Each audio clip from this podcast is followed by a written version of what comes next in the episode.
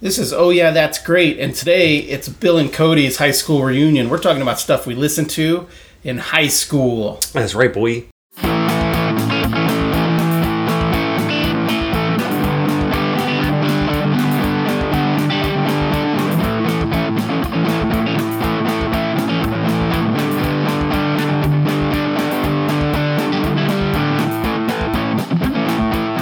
So I, I guess this is um, not music that was only from 1990 or 1989 to 1994, No. but what we listened to for the years we were in high school. What was what was happening? While right, You were what in- was being played in the car. Yep. And uh, I set myself a couple rules. Oh, I should uh, I should probably say that people can follow us on Instagram oh yeah, they can. at OYTG Pod, yep. and they can also email us. Are we on Blue Sky? We can be. We could be there. I, there's not. like there's like a I, I think there's a grasshopper there, and and like like I saw dust mote fly by. Yeah. You know, there's like nobody there. No. I've checked it. I keep going back there, and it's like the same feed from a month ago. Yeah. it's like you're there. Yeah, I'm there. Yeah. Anyways, We, we can be on. I think social media is struggling. I don't even know if it's gonna ever come back. it's not the only thing struggling right now. oh, But you can email us at oytgpod at gmail.com. Mm-hmm. Um, and yeah, it's a podcast where, you know, we met in 1995 at a record store. That's right. We're talking about music. We're hanging out. We're spending time together. Yeah. We're, we're, uh, we're uh, cultivating our friendship yeah, we that are. we've had. We're, we're, we're at like 28 years now. it is. You know what? And it is something that has to be cultivated. It And is. I'm so happy about it. Uh, so am I. dude. It's Excellent. so nice. I was so Excellent. excited you're coming by today. Gosh, I'm so- I, I didn't sleep well last night. I'm like, what the hell's going on? I actually think I was too excited to go to sleep You had, because the I knew you were butterfly, coming. you had butterfly jitters. I didn't. I was just laying there frustrated, like, what's going on? Because I'm normally so tired all the time. Yeah. And uh, last night I was like, Mine is racing. tomorrow I'm going to see codes. Yeah. I feel exactly the same way. Oh, And so, uh, yeah, so you and I were both in high school between, you're one year older than me, so between 89 and 94, we were both in high school. Mm-hmm. Yep. And so for this, for this episode, I challenged myself, uh, because really a list of what I listened to in high school would compose almost entirely of the Pixies, the Smiths, and the Cure. Mm-hmm. And so I tried to stay away from those big three because we're still going to have to do episodes on either one episode on all the bands or, you know, whatever. Yeah, I hear we you. got to de- uh, delve more into that. Yeah. And then I also tried to s- stay away from stuff from bands that we played something by in, in season one. So I kind of uh, challenged myself to pull deeper cuts. Mm-hmm. Uh, I pulled my friends. Like I said, I was just in Japan with some of my best friends. So I pulled them, like, oh, what were we listening to when we were cruising around or whatever. So yeah, I had a lot of fun putting this t- together, but it was more difficult than I thought it would be to find trick six songs yeah. that fit my self-contained kind Well- of rule set. And when I think about it, I went through a lot of phases in high school. Yeah. Right? So, like, when my freshman year, 1989, I mean, I was all cult, ACDC, really into Zeppelin. And it would have been that kind of thing. And then, and maybe some hip hop. But then, a- as the years went on, I went through all kinds of. Sometimes I would get really into like weird twee British rock for a month, and then I might Right. not ever listen. to- So I kept remembering, like, oh yeah, I was really into that song Pure. Oh yeah, Danzig. Yeah. Like, and then I would be like, oh, I forgot I listened to that. Like, so I, my my list kept getting longer and longer and longer, and I deleted a lot of it. But I have an, a huge playlist, and I just kind of threw the top six up at the top. But I don't even know if they're, it's true. This isn't a true top six. for me. yeah, that's that's what it's it's, it's hard. So just It kind is. of like what what you want to represent in Well- this episode might you know you know what you know what I did? I, I chose songs that I have a very good memory associated with. same. That's what I did. yeah or, or bands or whatever. Yeah. Same. So yeah, let's just jump right into it uh, because that that pool is calling my name because it's hot It outside. is hot, yeah. And I want to keep drinking my natty lights. Yep. And take a dip. And I want you to to do whatever you want to do. Thanks, man. You know, uh, I'll go first. Okay. I'm, I'm gonna. Normally, I ask you if you want to go first. I'm just gonna go first. Do it. the one of the bands, and this is an interesting band to me, REM, because my friends didn't really listen to REM. Mm-hmm. So it, it's kind of one of those bands. It's like, and I know it's like they're a super popular band. Totally. Mm-hmm. So I'm not trying to say like I was like underground or anything, but I always, you know, I kind of dug that they didn't really listen to it, but I did. It was kind of like for me.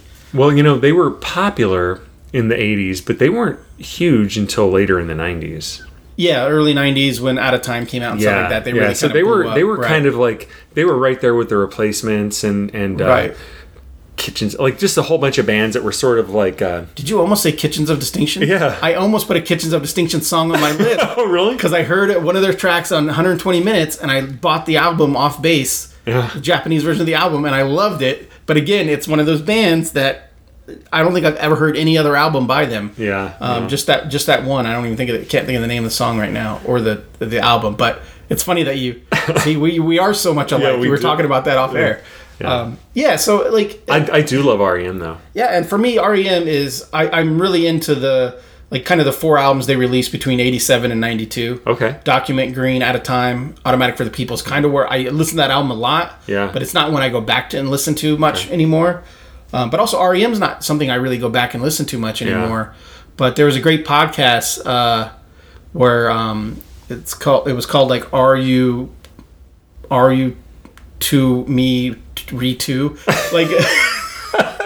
It's, it's comedians. It's, it's Adam Scott and um, Scott Ackerman Okay. and they they started it with another band where they they basically went through the band's entire catalog. Oh, that's I super forget cool. who they started with. Oh, that's neat. But their second season was REM. Wow. And so they went through every album and they basically played. Did you listen to it? Yeah, they played parts of every album. Oh, wow. And then they would talk about their experience with that album or that Yeah. whatever. And I remember when I was going through that, I was like, oh man, almost every song I, almost every song for the up until like '93. Every song in the album, I was like, I like, like I Yeah. can get that, like I Well, can I feel get like behind that. I feel like Smiths fans pr- had a lot to like with like Fables of the Reconstruction and all Yeah. those early albums. Like to me, like I hear Buck and Marr are kind of similar in that they invented like this whole new way of playing what they were playing. Like they were, you could tell who they were immediately. Right. You hear Johnny Marr, like that's Johnny Marr. You hear Peter Buck, you're like, that's Peter Buck. Right, they're doing something a little different, not just Yeah, hitting and then the you mark. have this like charismatic sort of like quasi poet right. on top of it. Yeah, so formed in Athens, Georgia, they recorded 15 albums. Like I said, I mostly listen to their their late 80s stuff, uh, early 90s stuff. But uh, the the track I pulled was uh, their first single ever, Radio Free Europe, off their first album. Oh yeah. Uh, I chose this version. It's off the an album called the original Hip Tone single. It's off a collection called the Best of the IRS Years. Okay. And it's a little dirtier. It's not as polished as the the one that was on. Uh, was it Fables? Their first I think, that, album. I think that was the first one. but I'm So, not so it's, sure. it's like the first track on their first album. Okay. But this is like a dirtier, almost like a demo kind of version of it.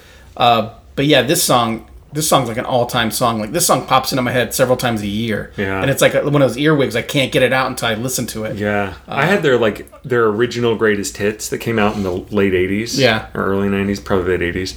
You know, had all of these songs on it, and it's hard to pull that song out of your cassette player. It just Yeah. like, you know, you get, and there's enough variation where you're like, oh, I want to hear this whole thing again. Flip over, let's just keep going. Yeah. So uh, yeah, Radio Free Europe, the original Hip Tone single.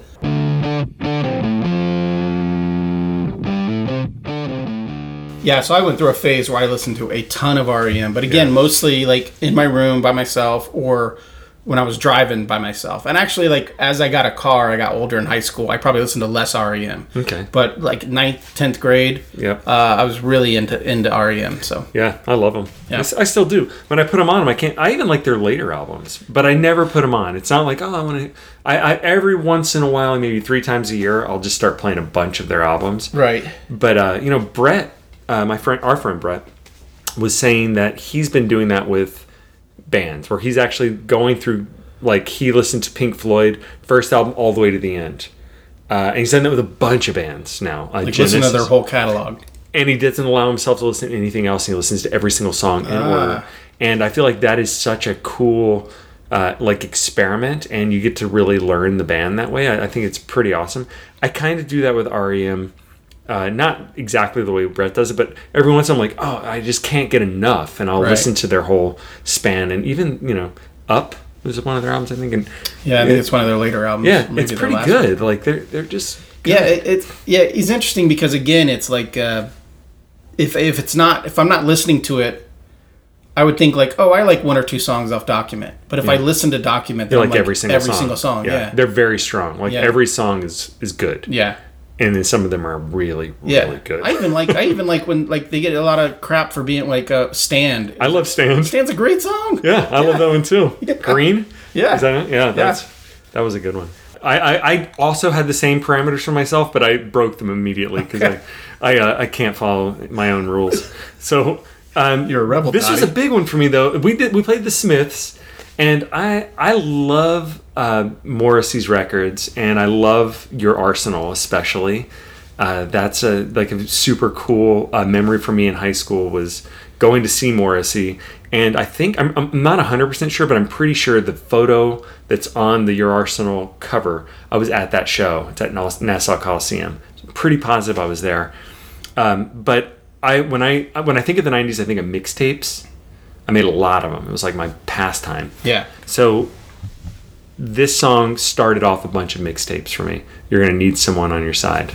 I think it's one of the coolest glam rockabilly rock songs to come out in the '90s, and I think that Morrissey just like nailed it with Mick Ronson, uh, who who played guitar for. He's not playing guitar in this, as far as I know. He's just the producer, but he played guitar with David Bowie uh, during that whole glam era, and he played guitar with uh, Bob Dylan when he was doing the traveling concert show. Like, so he's a shredder, real good guitar player. He really brings a rock element to Morrissey that he maybe didn't have before. Right. And it's this song. This song is just so great. Yeah, by the time I got into the Smiths, the, every album was an older album, right? Yeah. And so, but Morrissey was putting out new stuff. Yeah, so that made so it a lot of exciting. it, a lot of Yeah. it to me, I still have a gray area, like what's a Morrissey song and what's a Smith song. Okay. And I know that just shows my ignorance because you should be able to recognize Johnny Marr's uh, music, Right. but I, a lot of like stuff, especially back in high school when I was first listening, I'm like, oh, I love this song. This is a great Smith song. be like, well, it's a more, it's a solo song. It's a Morrissey song. Well, it was kind of hard in the beginning because he got that really great guitar player who just died um, who- from Scritti Pilati. Is that the name of the man? I, I Scritti Politti. yeah, that's Yeah. Scritti Pilati. That that fella just died.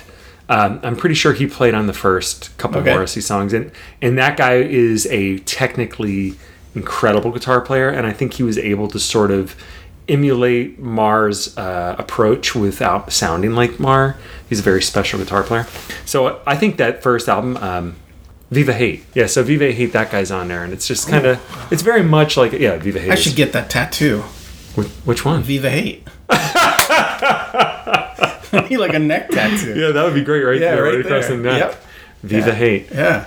Dang. Well, it. anyways, I love this album, and it took me decades to understand that that's a play on words like your arse is your ass. I, I did not ever pick up on it. I never thought your arsenal was like a funny way of saying your ass. Oh, Yeah, because I- I they say they just say figured- arse right Yeah. in England and not I ass. just figured it out today. Yeah, and, and, and, and it's a quintessential Morrissey song because he's kind of like this is what I, and when I like Mor- Morrissey the most. He's like basically you're gonna need somebody on your side, you know, and here I am. And then he like throws in the you don't need to look so pleased, you know, like he's like sarcastic, you know. Yeah. Oh, I know what I was going to say. Uh, it took you decades to figure out your arsenal was code for your ass.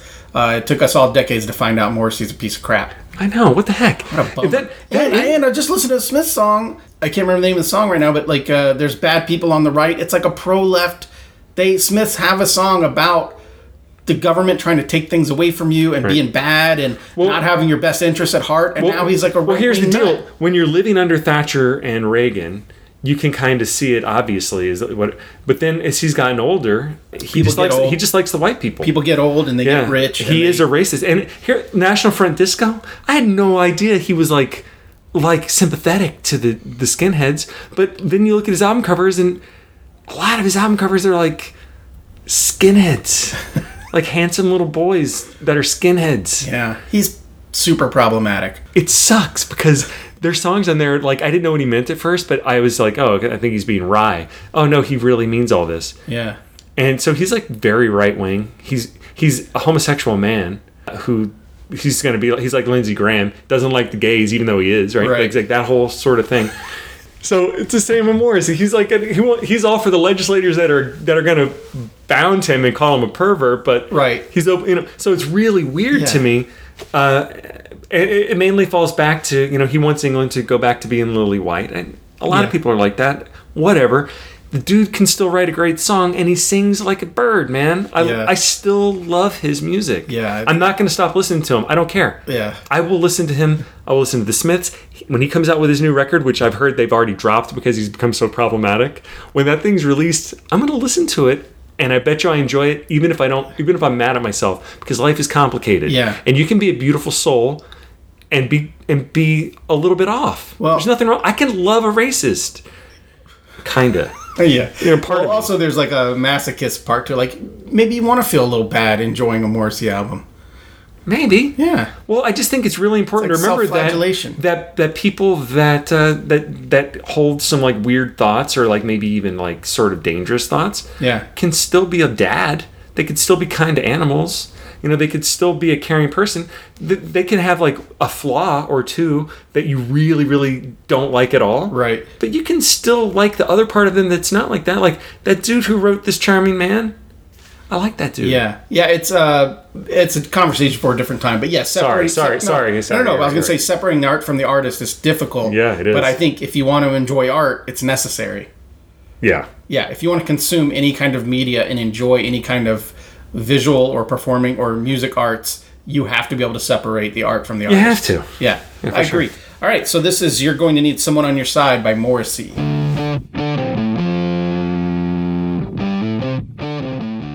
Yeah, so I was talking about it's weird how big Morrissey is in Latino culture. Yeah. And they, they love, especially Mexicans, they love Morrissey, they love the Smiths.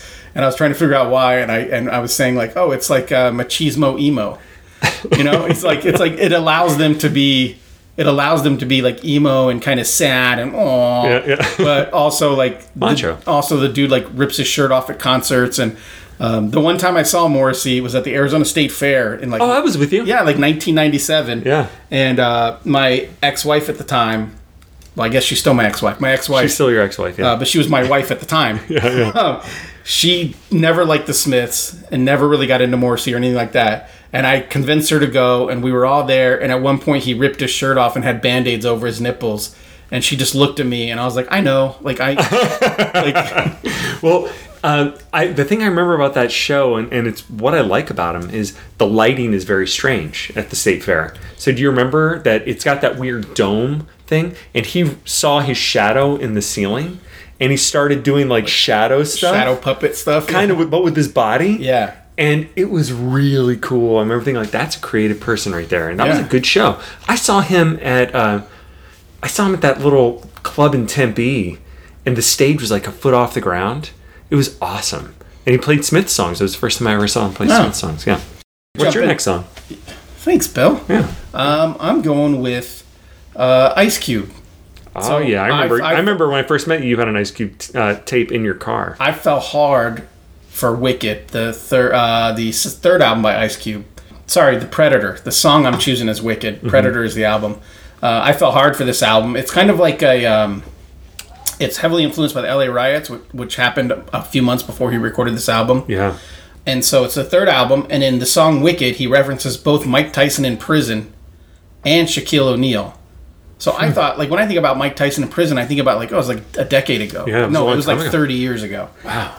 And uh, in 2014, uh, with an interview with Q Tip, actor Leonardo DiCaprio expressed his admiration for The Predator and said that the album was the magnum opus of Ice Cube's solo career Interesting. and a voice for the angry and unheard during the 90s. I'm gonna have to listen to this album. I don't know if I've ever heard heard it to be this honest. this whole album is all about I mean there's a lot of gangster stuff in there too but a lot of it is about like you thought you could get us we're going to you're not going to get us it's like all rebelling against essentially like the police and the sort of conditions that you know the stop and frisk and the, all the you know uh, it's, Yeah. it's a very political album very Yeah. very political but also very violent like there yeah you know lighting people up Yeah, it's all that's- guns and stuff That's like a that. little problematic because yeah, he does have that political side, but he's also got this very like comic book, which comic books are fine, but like he does bring this whole part of like the the violence is glorified in Yeah. a way that's a little bit much, and and, and I Yeah, don't- it's sexist. Like I mean, talking about like problematic guys. Like a lot of things on this album is problematic. It's sexist. It's very violent.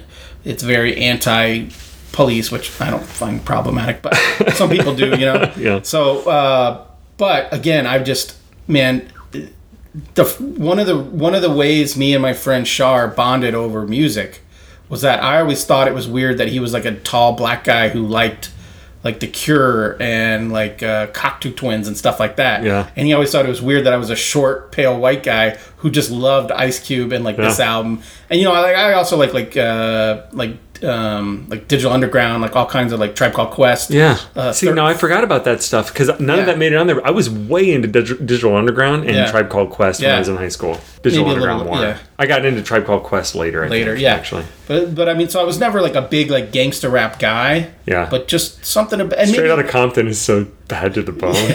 and maybe it was just so- maybe it was just I got this cassette and I just hyper focused on this cassette for like six straight months or whatever. Dude, I want to hear this song. but uh, What do you, yeah, so it, it's good. What's what's the idea? What's Predator about? Is it about is it about Arnold Schwarzenegger? they, And they, then- he samples he samples lines from the Predator movie. nice uh, throughout the Yes! album a little bit. Um, but I just chose Wicked because it's kind of like one of the just sort of like general, easy to understand kind of song. It's not, it doesn't have a huge political, I mean, the whole album's political, but uh, I think I just kind of breezed through the album and I was like, I'll do Wicked. And it's got like a, it's got like some uh, like Rastafarian rapping going. Like I don't know who guessed it on it, but Oh, nice. someone else is in so there. he's kind of like bridging. He's like, because I really liked it when hip hop went in and started pulling in music from other cultures, and it was not straight rock and roll beats anymore or James Yeah. Brown beats, but all of a sudden you were hearing stuff from you know the, the Caribbean and all that mixed in. You're like, whoa, this yeah, is there's so- there's some stuff in here. I don't even know if it's I don't know if it's uh, like strings or if it's synthesizers, but there's some like there's some music stuff in here that I don't quite get, like how it was how it was made or whatever. But yeah, Yeah. he's de- it's definitely not the straight just like drum machine behind him or the beat you know the beat Yeah. machine behind him. There's other stuff going on in Yeah. this, throughout this album. So uh, yeah, this is uh, Wicked off of The Predator by Ice Cube from 1992. sweet.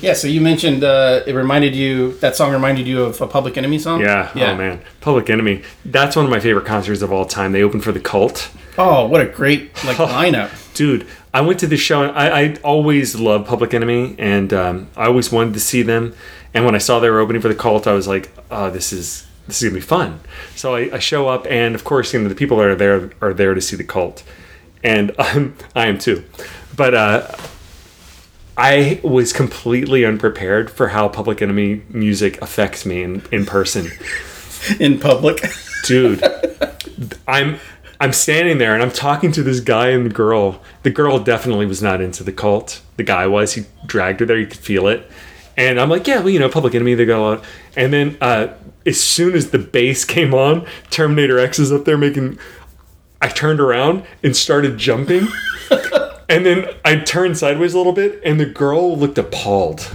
Like I lost my mind. But the P- Public Enemy live is one of it was one of the most incredible experiences of my life. And that guy Flavor Flav is everything. He's he makes them. He he even pulled out a giant like six string bass. Yeah. I don't know if he was actually playing it, but they were they were amazing. That guy was amazing. Chuck D's amazing. At one point, they all dropped down and started doing push-ups in the middle of the show. It was so good. But yeah, that whole like unrelenting sort of sonic assault. Yeah. And with the MC over the top of it. Yeah. Where it feels like almost like a war or like it is powerful. yeah, live, like a man. lot of hip hop now, I can't get into because it goes into these like R and B, like it'll be it'll be an MC or they'll be rapping and then it'll go into like some weird R and B chorus, and like so much of it now is like kind of singing Mm-hmm. with a beat behind it, and I just like like my kid listen like I just can't I can't like I, the the Drake and the Frank Ocean and stuff like that Yeah. like it does nothing for me at all. That's why I'm like more into like trap like Run the Jewels because it's like that thump Yeah. thump thump that that pound pound pound. I can get into it. Miles is really into uh, this British. I don't know know what the genre exactly is. It's hip hop, but it's this guy Dave, and then there's another guy who's playing. He's like, "Hey, what do you think?" I'm like, "To me, it sounds exactly like Dave," because they're that British accent, so I don't know. But uh, I'm like happy that he's into it. But it's more like uh, simple. Like the beats are a lot more sparse. There's more space, and the it, it definitely has a lot of forward momentum, which I love but it's at the same time like wow this is so minimal remember that guy craig mack here comes the brand new Yeah. flavor in your ear it's almost like that whatever that is how that works i don't understand music enough to understand how a hip-hop person can make that happen and flow and feel good there's got to be some magical little element there Right. because i understand how public enemy works it's just like anthrax or it's like rock and roll Yeah, But they, it- they are. The, that- that's a great. Yeah, Public Enemy is. It's like heavy is, metal Is the hip-hop. hardcore yeah version of rap. Yeah. Yeah, yeah. And same like Ice T, same thing. But like some of those guys where I'm like, like Craig Mack, you're like, I don't know why I like this so much. I don't know why it works because if I tried to do the exact same thing, it would be terrible. Right. Well, we're not MCs. Well, we can't do it. At, uh, we couldn't do any of that. But I mean, but I actually don't even. I can't even understand why it works. Like I don't. I just I'm like, oh, this is amazing. I don't know why. right. Well, I It's did, I did fascinating. beatbox on a Twist Ties track I once. remember. We Yes. should try to figure out how to get some twist ties onto the show. well, I it's, our think theme song is a, is a that is- sample from that is Twist true. That Ties. is yeah. true. Uh, yeah, maybe when we do our Tempe, Maybe our, we- our local music episode, we'll play Yeah. a Twist Ties track. Maybe twist ties need to make it on there. Yeah. I think uh, Brett needs to be uh, recognized Yeah, for the genius that he is. for congenius. All right, so we're moving in a completely different direction here from, Yeah. Mr., from Mr. Cube. Yeah. So I was uh, when I was in high school. Uh, someone took me on a trip to the city. My first trip there uh, as a as a consumer, like and not on a field trip. And um, we were walking around, and of course, I like wanted a pair of Doc Martin boots. So this is probably 1990, and uh, we're going around like trash and vaudeville. I'm seeing all these things. So I start going to the city all the time, and there was a record store called Sounds on St. Mark's Place or St. Mark's Street, and they had mostly CDs and records seems like a lot of CDs, but they had cassettes and they were selling them for like a dollar. So Yeah. I was just like, you know, it was at the time where no one wanted cassettes anymore. So I saw this singles. Um, it was it was called Squeeze Singles 45s and Under, and I didn't really know who Squeeze was, but it was like a buck, and I was buying something else, so I bought it, and I had a tape player in my car, and I put it in, and I was addicted to this record. I listened to it all the time. It's just all their early singles, like all their singles from '77 to like 1982 and they made a huge jump from there. So they start off their first album is a little bit more punky, although the song we're going to play is uh, got more synthesizer in it, and uh, they're just a surprising band. I can kind of see how in my mind, like I never dug Steely Dan in high school, but I can almost see how Steely Dan was. Um, the, the songs are so well crafted, so well performed, great guitar player, cool singing, that I I feel like it maybe like laid the foundation for me to appreciate bands like Steely Dan later. Yeah. They're awesome.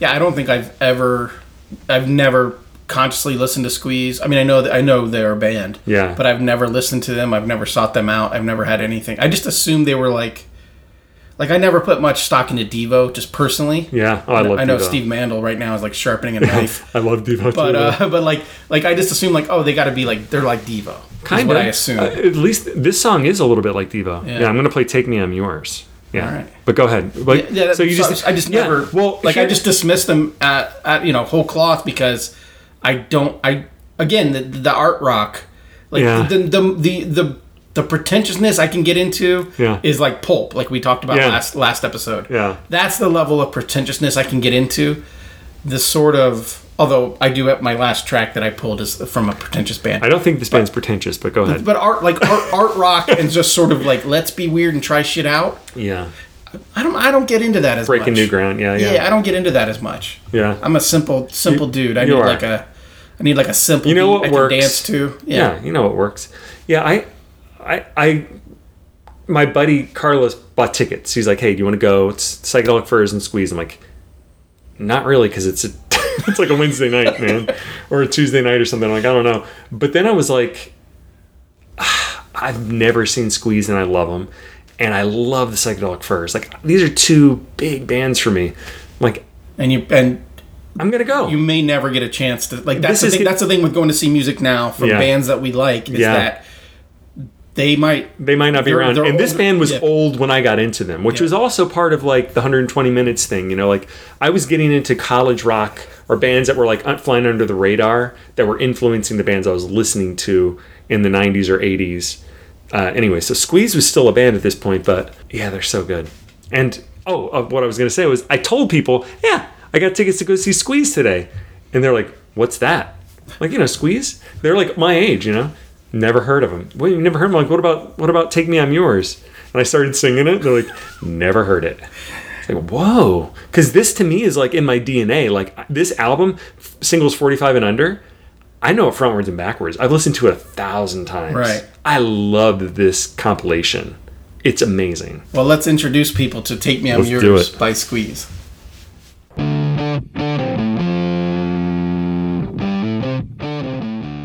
Two thoughts is two thoughts. Give Bill a couple but or Coors Lights and we're in trouble. Uh, my first thought is uh, I've never heard that song before, and my second thought is the X Men animated series from like 1992 sampled that intro. Because X Men knows what's up, dude. X Men knows. Yeah. There's always cool people in that world, right? Uh, yeah, and then sure, and then you played another track for me.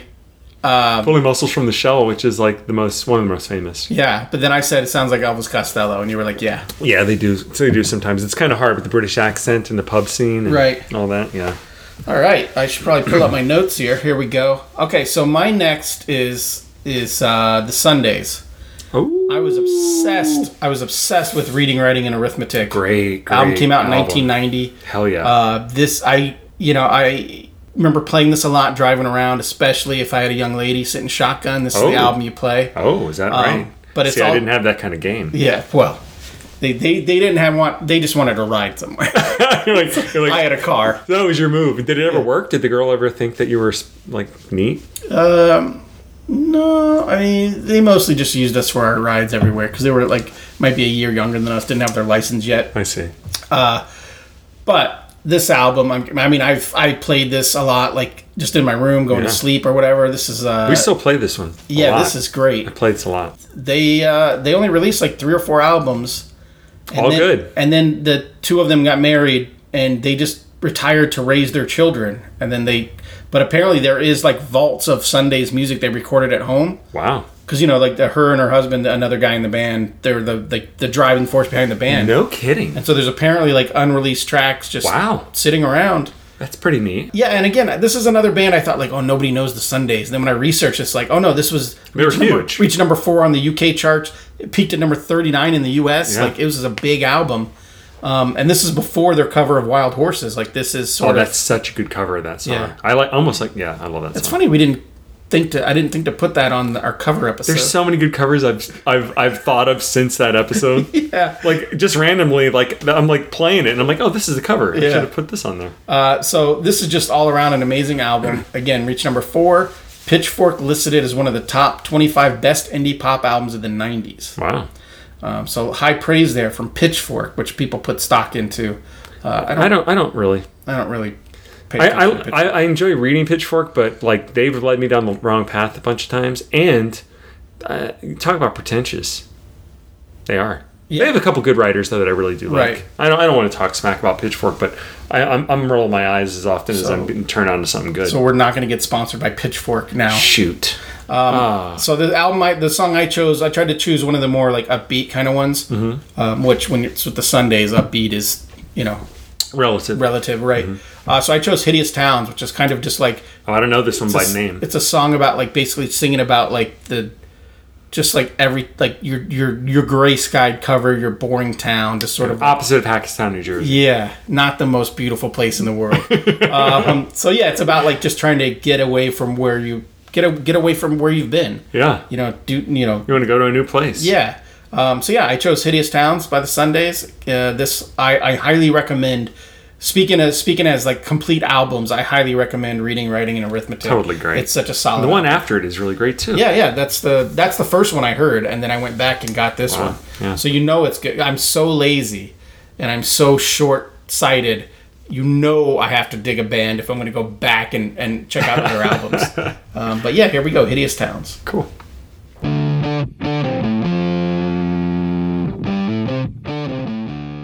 All right, Bill. So would you uh, did you recognize the song when you heard it? I, I kind of did, but I, I, you know, I think that I it gets lost when I'm listening to because I'm kind of listening for the songs that I really recognize. But the Right. thing that jumped out at me is the drums right away. Like that, the drums are really cool. It, it reminded me a lot of Edie Raquel and the New Bohemians. Like that could almost be like a headband. You know, like people that love to go to festivals and see like a jam band. Like that almost Right. seems to me like. It's pop enough, but the drums take it to where that's that could be multi-category music. Like I, I did not remember the drums being that cool yeah. because I'm normally listening to the more softer songs. That's what we Sunday morning music, kind Right. Of, you know, Yeah, that is kind of like cafe. Like this is an album they would play at a Starbucks, Totally. and then try to get you to buy at Starbucks. you know, yeah, yeah. Yeah. Uh, yeah I, lo- I mean, I love it. I think Harriet Wheeler has a, an amazing voice. Like it's, and to me, like you said, it could be an Edie Brickell. and- uh, It could be Edie Brickell, and um, the next song I chose, they're compared. These two bands are Uh-huh. compared a lot because of the way the vocalists sound. Um, but to me, she is Like I could hear that voice and immediately know it's the Sundays. Yeah, so I mean, I, it's- yeah, she doesn't sound like Edie Brickell. I think the music sounded like Edie Brickell. Okay. So she sounds like her. She's Right. got a very singular voice. Yes. Uh, but the way she's having to like adapt to the strange rhythms, that's that was to me that was Edie Brickell's whole shtick. She was able to. I mean, I'm a fan of Edie Brickell. She was able to sort of make these like beautiful songs, but the music was not like standard pop fare. It was a Right. little more adventurous, you know. Yeah, the Sundays are more like an easily digestible version of like the sugar cubes. It's funny that you say sugar cubes. Oh, really? I did pick them. Okay. Yeah. Uh, well, are they next, or do, are they later in your They're list? act- they're actually next. Oh, perfect. like I, I, I didn't think about it until you were talking about how uh, Harriet Wheeler and Edie Brickell can both kind of like p- pitch their voice a little different or kind of blend to the music, and that's Yeah. when I think about the Sugar Cubes. That's what I think about Bjork was that she was able to. It was almost like the band was like, "We're gonna play this music, and you got to sing to this." To Bjork this." was a phenom. and so she was able to to kind of do that like Yeah. she could move her voice around any kind of Yeah, she didn't uh, care. instrumental layout It was almost like to her that was probably the most fun. You get the feeling that like Yeah. whatever you throw at her, she's gonna make it work. yeah it was almost like a band with a vocalist instead of a band because Right. they it, it's up to her to meld that all together K- I kind of feel you, but I don't necessarily. I think she's just such a creative soul that she just makes whatever she contributes is going to always be amazing. She's never going to get in the way or stand on it or but the sugar cubes I think they made that really hard for her. that's what i'm saying I- yeah. I, so I, I think they were definitely like but I always feel like she's a part of it. Right. I don't feel like she's just plopped on top. i guess i didn't mean it that way i meant that she has to adapt to the music rather than Yeah. the music adapting to her yeah, Yeah, yeah. And um, should we just transition into the sugar cubes? or- we're talking about them now yeah. So I- like, when I think of the sugar cubes, I they were one of those bands where the first time I heard them, I like stopped what I was doing. And they're the kind of band that you want to go take one of their songs and put it on a mix because it's so offbeat. It was not what I was used to hearing. right So my introduction to the Sugar Cubes. I mean, I think I had heard uh, "Hit." I'd heard songs by them that, and "Birthday," of course, was like a huge song for 120 minutes. So I knew that one, and that's on this album, uh, which is um, uh, "Life's Too Good" from 1988. Great album. But I had a friend called Aaron West in high school, and we made each other mixtapes, and it would be pretty elaborate, like with covers.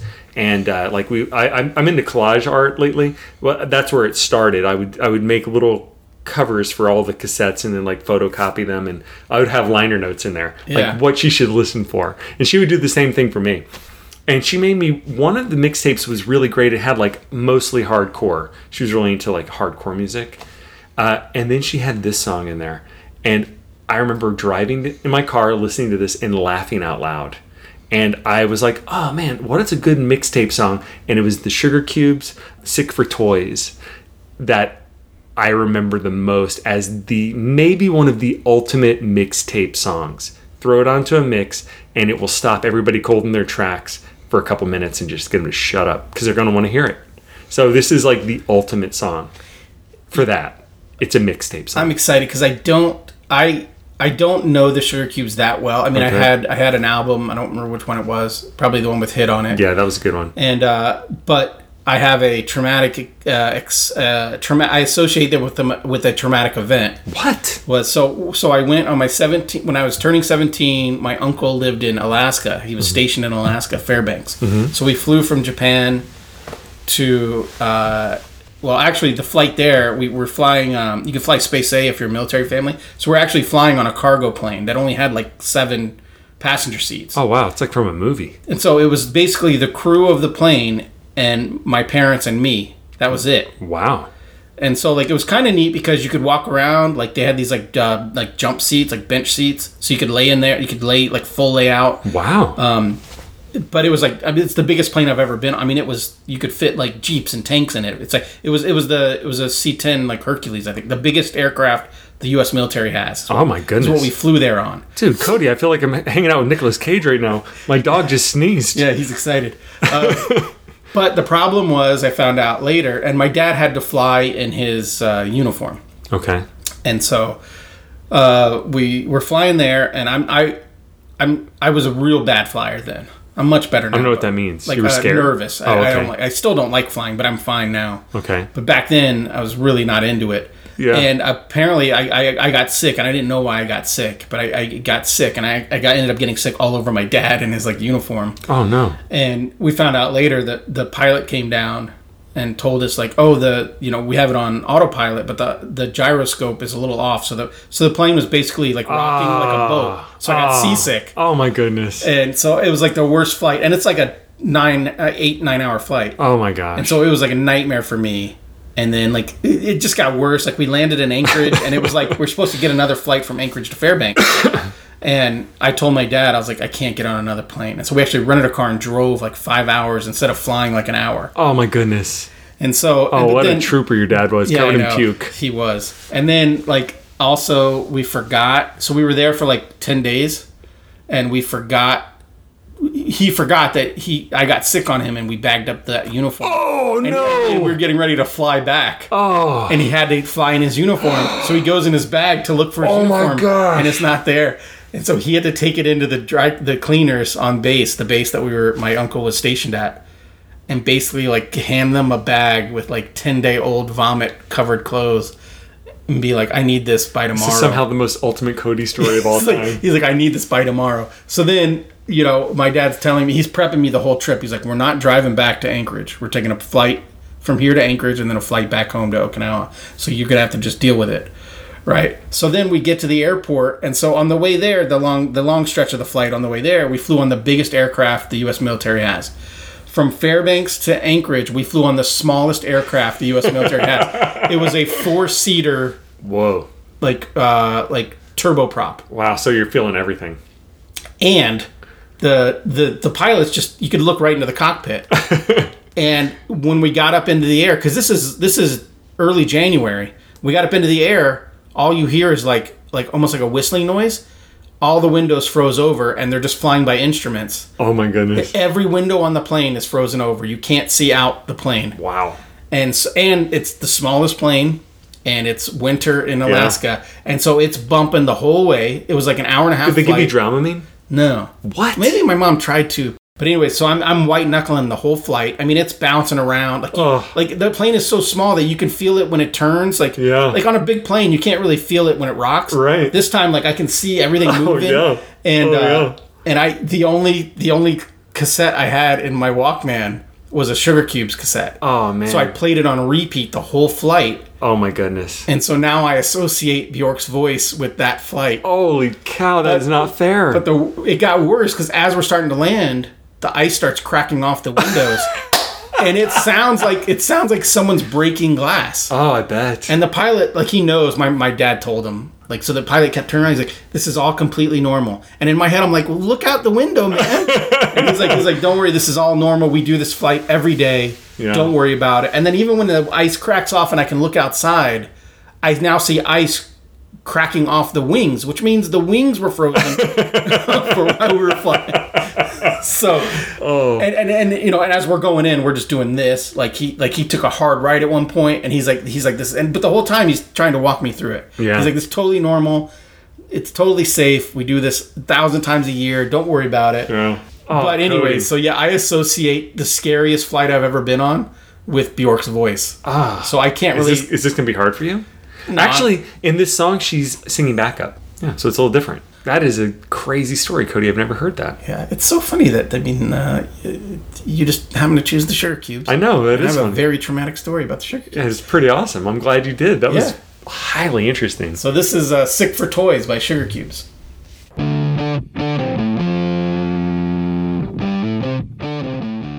Yeah, Wow. right. That is that is the most Bill song I've ever heard. I just remember hearing it's probably like in the middle of like Sensefield and like Resurrection, all these like hardcore bands, and then there was that song, and I just remember like laughing and like rewinding and listening to it again. And then when I I was thinking of Aaron and I was thinking of great mixtapes, I played it again and I had the same reaction. I was laughing the whole time. It's so funny. It tells a story. It's a story song. Yeah, that is that is some experimental uh, art rock there.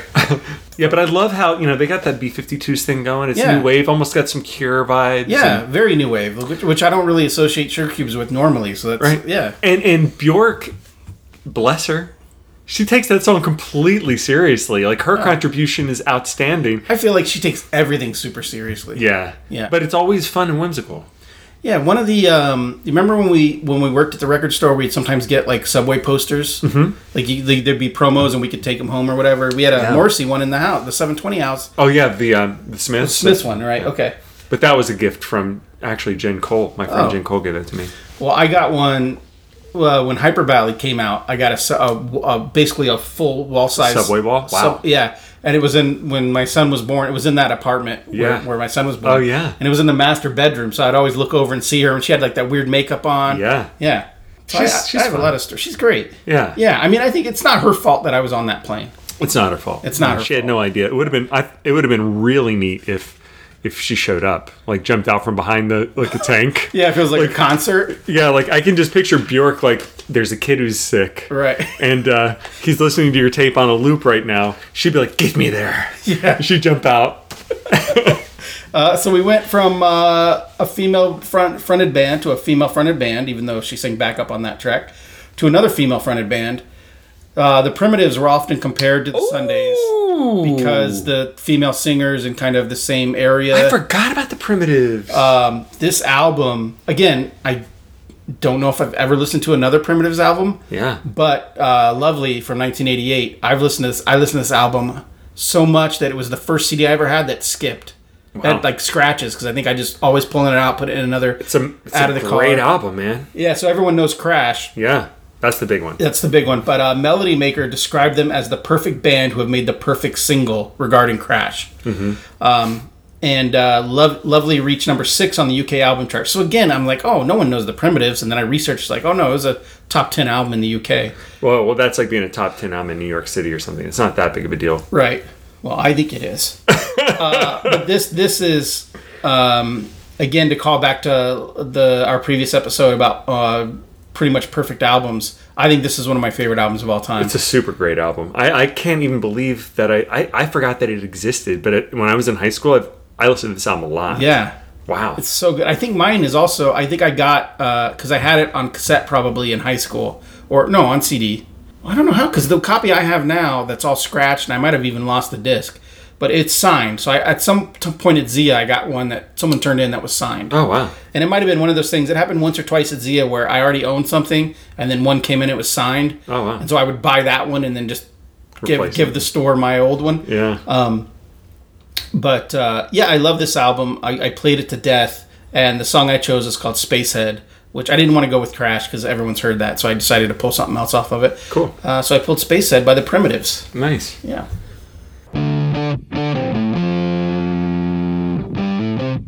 All right, Bill.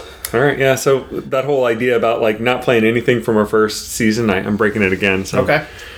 uh, the replacements were so huge. Like I purposely left the cult off uh, because I talk about them too much. But the replacements, they were big time, and this was my first favorite album by them.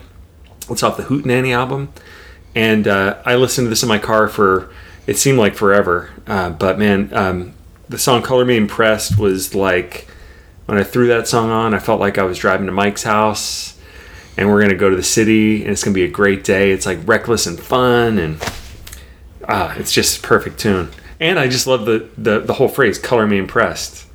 Like it just impressed me. I was like, that is a cool line. Yeah, I uh, I didn't I never got I knew Paul Westerberg before I knew the replacements because of like the singles. Ah. Yeah, uh, yeah. Was it singles or Yeah, it was in singles. Yeah, And so I didn't really get into the replacements. So after I'd met you, but uh, like I really like uh, was Tim the album. Tim, yeah. I really like Tim. I played, yeah. That I played reissue's that a coming lot. out coming out soon. No, I can't I- wait for it. Yeah, I play that a lot. Some of my well, I mean, uh, so I don't know if I've heard this song. Oh, yeah, you've definitely heard. Well, I think you've heard it. Probably. It's hard. And This, I think, in my mind, this is a really influential song. Like the way the guitars come in, it's not super grungy, but it's it's a little bit distorted, and I feel like this is kind of like a blueprint for a lot of Seattle noise noisier bands. They were kind of they'd been like kind of a hardcore punk band and they were kind of leaving that stage on this album. They're sort of like trying to be a little bit more of um, just a rock and roll band, I think. And this is, you know, everything for them really starts after this album, but this was the album that i- if you asked me in high school which my favorite album, it would have been Hootenanny. Now it might be like All Shook Down because I'm a little more down with the more relaxed vibe. Right. But um, I I love uh, I love this song. I love this album. Yeah, I, I mean, I'm sure when I hear it, I'll be like, oh, I know that because I did Yeah. I did live with you for like a year. Yeah, you probably I- heard it, I'm yeah. sure I've heard it. Uh, yeah, the the again, the replacements are a band that I, I I like that I can still discover them. Yeah. Like you know, that's nice. It's like I don't know I don't know a lot of their work, but what I've heard, I've all already liked. Yeah. So it's like something I can hold on to and just be like, someday, so, you know, some month. Like you were talking earlier about like listening to the whole uh, catalog of a band yeah. like I still have, I can still do that with the replacements. you Oh, for sure. For the first time, Yeah, and I think they they're kind of like a lot of other bands. Well, there's not a lot of bands like this where they have such a well-known lead singer who's like his his his style of writing is kind of his. You can imitate him, but like he was kind of I, I I don't know. It seems like he was the first one to do this thing the way he does it, where one minute he's kind of like deep and a s- and a searcher, and the next minute he's just talking about like being in the backyard drinking a beer. You know, he's kind of this like very f- well-rounded like Yeah. person. And when I listened to him in high school, I don't think I listened to the lyrics carefully. I didn't listen to his lyrics carefully until I was much older. I just got into him and his vibe and the sound. And yeah. When I think of Paul Westerberg, I think of like, uh, and, and and and these are guys that I've never really listened to their work, but I, in my head, he, I think of like a Nick Drake and Elliott Smith, uh, Connor Oberst a little bit. Mm-hmm. Yeah, he's got that that side to him, but he's also got this like sort of like I think we talked about this in the first episode, problematic like shoot shoot yourself in the foot type issue that kept Yeah. happening to him his whole Like life. he almost self destructs when success is right there. Yeah, which I can totally relate to. The small town vibe, like these guys seem like they could just be your next door neighbors. Like everything's about to fall apart. And in this song it's the same thing. It like almost sounds like it's not supposed to work, but it does. And because it does, it's like extra exhilarating. It's like these guys nailed it. And they just sound like knuckleheads. Well, I, I like with the smart guy in Right. leading the pack. right. I like the I like the word hootenanny. So off of hootenanny, Yeah. uh, this is the replacements with "Color Me Impressed."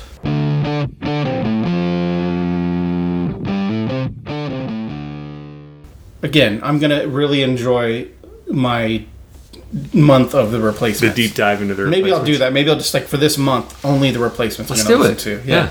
Can't wait to hear your report. Uh, all right, so my uh, next song is a an, an album that so there's a couple albums, and uh, I'll bring it up towards the end. Something that didn't make the cut, but uh, my friend Brian. So ninth and tenth grade, my friend Brian lived up the hill from us. He was my goalie on my soccer team, um, and uh, my other friend TJ lived next to him, and they had a quarter pipe out front, so we'd always go skate up there.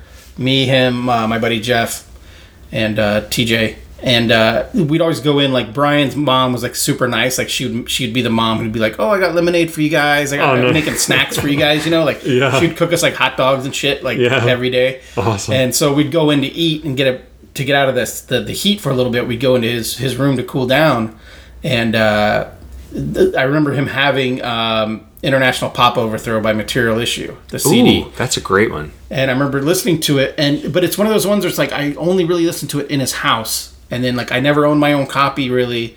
But Oh. I just remember like that memory is ingrained with like going to his house and just being like I, every time I went there, it's like I don't know what it is, what's wrong with me that like I would every time I went to his house, I was like let's put that CD in. Yeah. I could have just bought that CD and had it at my house, but I That's never. true. I but did the never same did. thing with Halloween and Steve. Every time I went to Steve's house, he had this like CD of Halloween, and there was a song called like the seventh. I don't. I actually don't even. I don't remember the name of the song. I'd always be like, "Hey, can we play that song?" Because I didn't like it enough to own it. I only like that one tune. Right. All right. Go ahead. Sorry. the, the whole it, like as I've grown older, Material Issue, their all their albums are great. So, I never got into him until much later. Yeah. I never heard of him until college. Yeah, but so but this song, um, so even in cl- so I'm gonna play Valerie Loves Me, and so even going to clubs in high school, they would play this. Like I went the coolest clubs in the like, I went to the coolest clubs in high school. They would play the Lemonheads, they would play Material Issue, they would play Pixies, all sorts of cool stuff. So uh, this song, I remember being at clubs, and every time we'd come on, we'd all like, "Yeah, f- we're gonna go dance or whatever." Yeah. Uh, so uh, Material Issues from Chicago, they released four albums before the suicide of the frontman Jim Ellison in 1996. Holy smokes. International Pop Overthrow was their debut album and reached number 86 on the Billboard 200. And now in Chicago, there's a music festival, and it's called the IPO Music Fest. And it's named after this album, International Pop Overthrow. Oh, wow. But uh, yeah, Valerie Loves Me. It's just a great. Th- this album has like, if there's 12 songs in this album, five of them have are about women and has name. Like, there's a song called Diane on this album. There's Valerie Loves Me. There's another one with like, like three more with girls' names on it. Oh, okay. So, Um, so maybe it's kind of touching something in like like a fifteen year old me. you yeah, know, yeah. like the Yeah, like- unrequited like- love. Yeah, and- like a bunch of different girls at the same yeah, time. sure. Uh, but yeah, this song, uh, just the way there's the way that he just screams like Valerie loves me. Like you just you feel it. You Yeah. feel that he's like like he you feel that he just w- loves Valerie too maybe or Right. like he's just it's so raw and emotional. Well, I love power pop. Yeah. Like I That's can what this- get this I is- can get so deep into Yeah. it, man. Like I think that power pop is I don't know why it's not a bigger genre.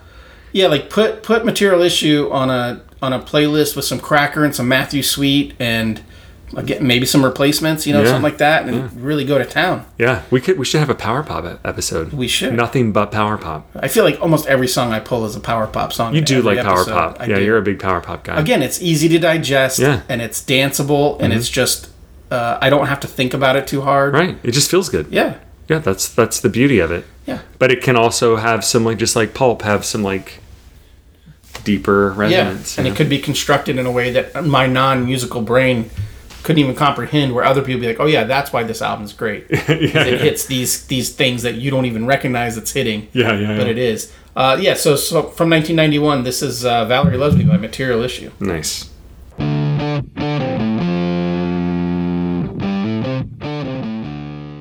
So while I was in high school and loved the replacements, I was also really into the Descendants, and All was the band that they were when I was in high school, and that's what we played in our first episode. But the Descendants were a big deal to me. Like I love Milo Ackerman. Uh, I, they got me into California hardcore. Um, even though I, I like them more than all the other California hardcore bands, they're more optimistic. Even though the song I chose is very cynical, it's called "Suburban Home." It's off the Milo Goes to College record from 1982, and it's um, it's kind of you know it's funny because when I moved into this house that we're in right now, I always wanted to live in a certain way, and I never wanted to live in a suburban home. Right. And it probably had something to do with this song. Maybe not. Like, but I chose this house. Like, this was a fight between Krista and I. I was like, no, we're moving to this house. It's got a green belt, and you know, I'm now like aware of all the nice things about living in a suburban home. Right. But this song is like not wanting to live in a suburban home, and I completely identify with the singer here. But you know, life happens. Yeah. You need a you need you need a place to be. Yeah, it's it's great. Like, um, it, it was it was your your cousin Dave that introduced you to all in the You're right. Descendants, Yeah, yeah, for So sure. it's great that like I mean this album came out when you were like six or seven. Yeah. So it's great that you could discover it when you're 16, Yeah. 17. You know. Yeah, and that's what was so fun because I had all all was touring at this time, so I had seen all in concert, or, or at least I was going to. But like to find out that this album came out all the way back then, and it was way more fresh and exciting than anything I'd heard. Yeah. When I heard this, when I heard The Descendants, I was like, I've never heard stuff like this before. It was like mind blowing to me. Yeah, like like uh, when we were uh, last season, we had the post punk episode. Yeah. and I was so so many. I, I became like not enlightened, but I discovered so much stuff that I loved. Yeah. that again sounds fresh because it sounds retro because everything now is so polished and digital. Yeah. that I was just like, oh, this is like this is the core. Like I could get into listening to just this. For I could listen to post punk only. yeah, for sure. Uh, yeah, and I uh, I never saw. Well, all doesn't tour anymore, right? It's all Descendants. I I think it's pretty much just The Descendants. Yeah, so I've seen the Descendants, but uh, whenever they, whenever they toured for whatever album came out, like in '96 or '97, yeah. I saw them at the Electric Ballroom, and I'm sure you were there. Yeah, I was there. That Yeah. was great. So I've seen them once, and I, I- and again, the Descendants are a band that every time I hear them, I like them, Yeah. but I've never like pulled a Descendants playlist down or anything like that. Well, I mean, I think I told you this on the first. I told everybody on the first episode, but when Mike and I went to go see the replacements and the descendants. They were playing at some festival and a huge rainstorm came and they had to cancel the festival. And only two bands were going to go play at the marquee and it was the replacements and the descendants. That was like 16 year old me Yeah. would never even be able to imagine that was possible. And this was only a couple years ago, right? yeah, it was just a few years ago. Yeah. Yeah, it was, it was so cool. It was amazing. I bet. Like to see these bands that my two like besides the cult my two biggest bands like i was obsessed with them they played no lights that was a totally impromptu thing and they both tore the roof off the place they played like their life depended on it and it was like that place was packed with the most because those are the bands we wanted to see Right. everybody wanted to see them it was so killer man it was so great that's awesome. Like it's one of those things that you never could imagine would be possible. Like if someone went back in time, told you, like went back in the past and told you, like, oh, when you're when you're in your 40s, you're going to Yeah. be able to see these two bands in a club. Yeah, both had broken up while Yeah. I was, you know, when I was the biggest fan of them. Right. And then they get to they're gonna yeah they're gonna play the same stage in a very medium sized venue. You're gonna see them. You're gonna be right up next to the stage. Yeah. I'd be like, yeah, right. You know, Yeah. impossible. Yeah, it sounds like something that's that would never happen. um, all right, so from night we, we we talked about this earlier. I didn't know you pulled this, but you were playing you were playing this album downstairs when I showed up. Yeah, And I was like, "Oh, I just saw this album is 41 years old. that's crazy. It's crazy." So from 1981 82. 82, this is uh, The Descendants with Suburban Home.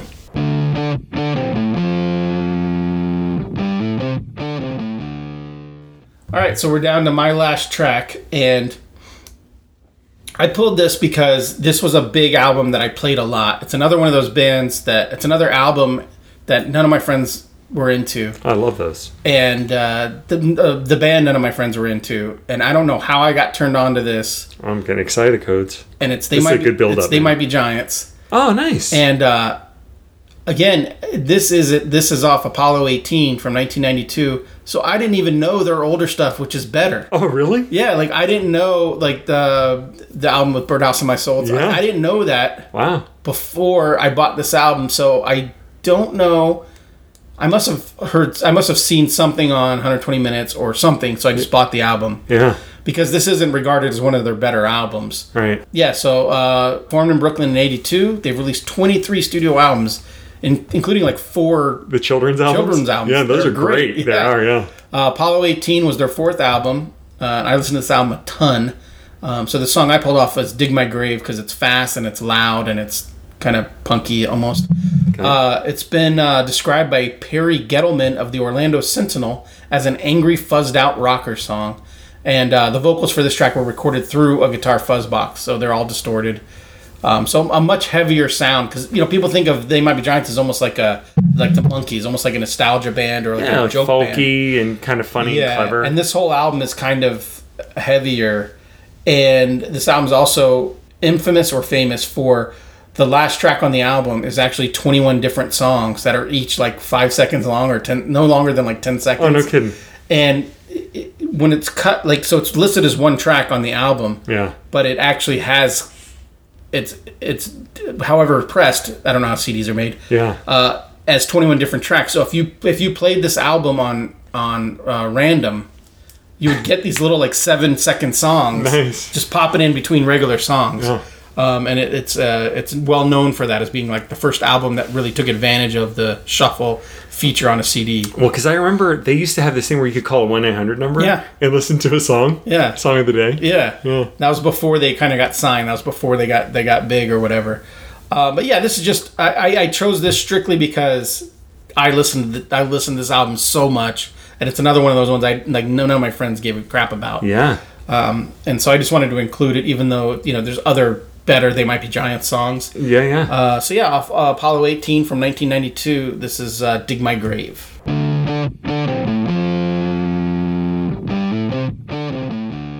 All right, Bill, you got one more song, but before we get to that, uh, I want to just throw in some sort of uh, like honorable mentions. yeah. Uh, and and the reason none of these made my list is just because we've already played them. But like I listened to like a lot of the like that Operation Ivy album I talked about, so, Oh, yeah. so influential Yeah. um, Luna. Mm-hmm. That album was so influential, but uh, we've talked about it. Uh, Ned's Atomic Dustbin, I played a track already off of. True. Veruca Salt, I played a track off of already. Dinosaur Jr.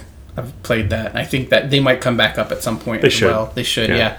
Uh, and then I was gonna, I was thinking about messing around and playing uh, Unbelievable.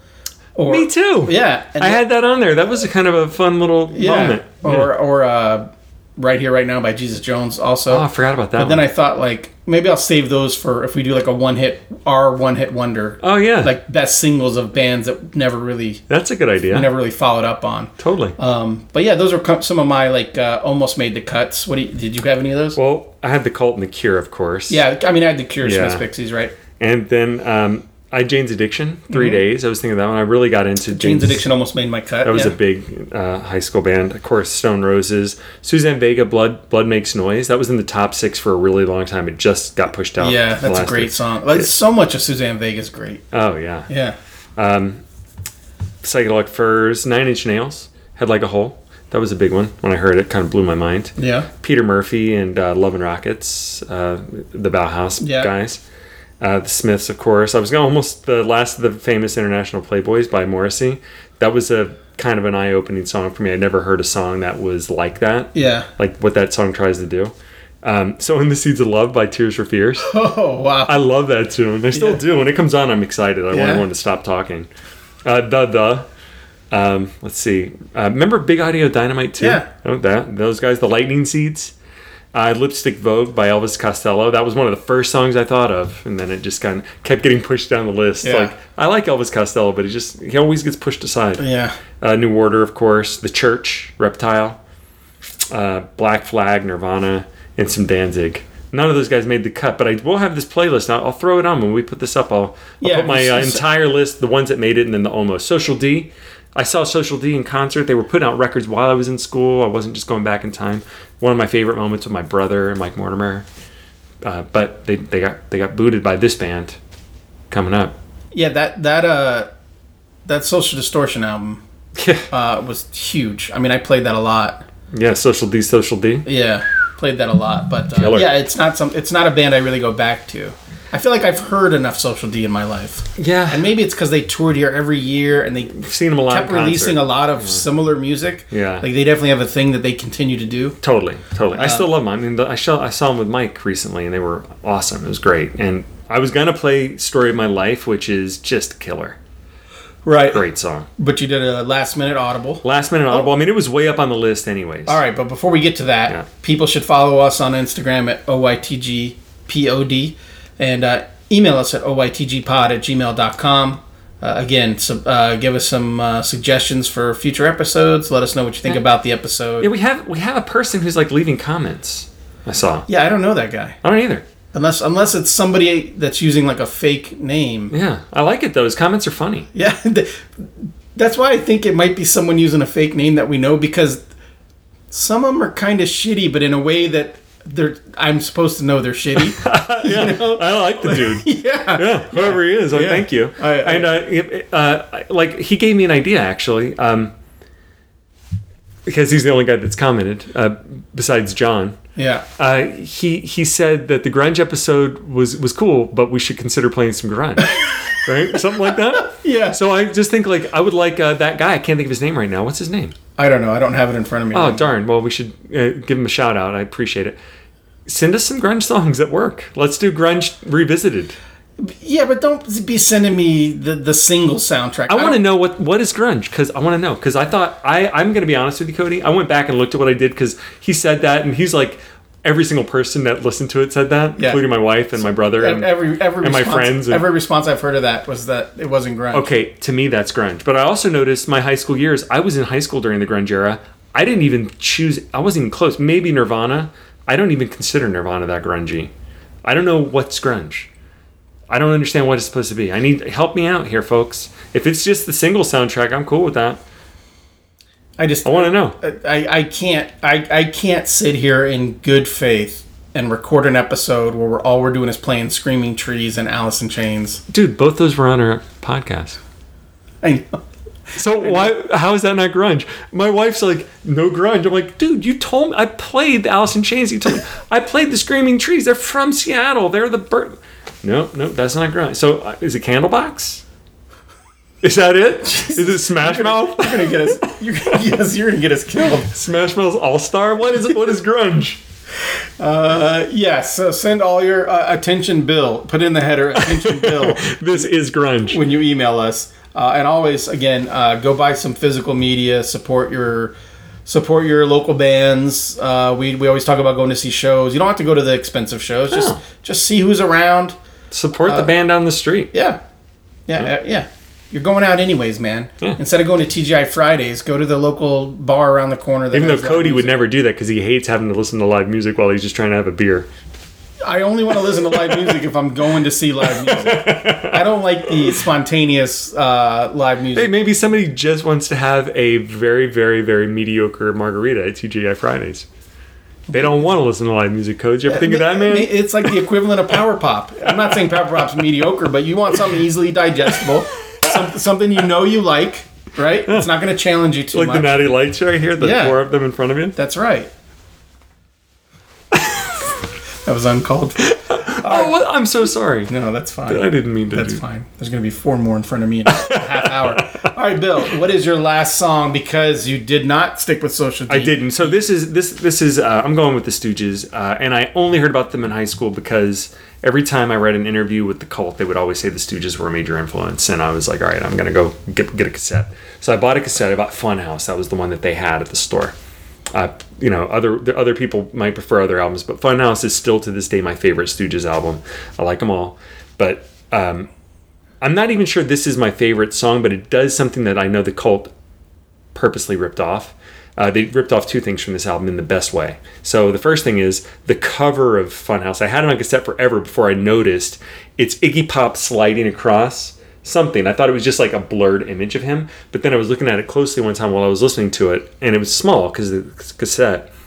Um, it's his face. He's sliding across his face, so his face is sideways and his body's on top of it. So it's just his body, face, and then a chick. So you're or female. I'm turning back into high school Bill. So I was like, oh wow, what a cool image. Well, the cult did the same thing on their Sonic Temple album. They have uh, same color actually, almost a lot of the same colors of Ian Asbury's in the back singing and Billy Duffy's playing guitar superimposed on top of him. It's almost like a nod to this album cover, Right. I think.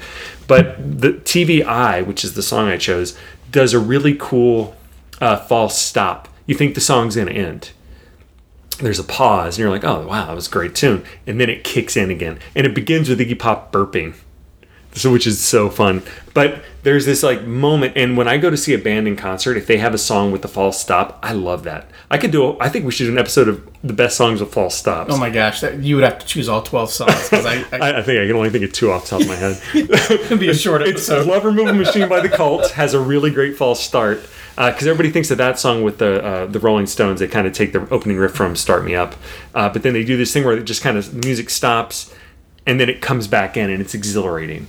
Uh, the Stooges do that with Funhouse. So this is a longer song. It's the most pop song on the album, I think. Right. It's not a very poppy album at all. I mean, this is in the, I believe this is in the 60s or early 70s uh, because I don't have the notes for it uh, off the top of my head. It's an early album. And um, Iggy Pop is just a special guy. Like, he comes across as all like animal. He's like, you know, cutting glass on his face and smearing peanut butter on his body. He's wearing like a loincloth. But he's also a very musician's musician. He knows how music works. So this song works on all levels. It's exhilarating. It's like caveman music, but it's also probably if you're into music theory, it must work that way too because there's something about this song where I've heard it a million times and every time I love it. So I hope you make it all the way through. I have three thoughts in my head right now. Okay. One is false stop uh, song uh, Waiting Room by Fugazi. Oh yeah, Yeah. for sure. Um, second one is, well, one of them is when I saw Iggy Pop on uh, Anthony Bourdain's show. He was wearing like a cardigan and a scarf, and it, it- I was like, "Who is this? Like, what's what is this?" Um, and then uh, I can't remember the third one right now, so that's all I guess. Okay. Well, I think that uh, if you're driving your car, be careful. You might go a little faster. So you listen to TDI. All right, people, keep your eyes on the mirror, and we'll see you in two weeks.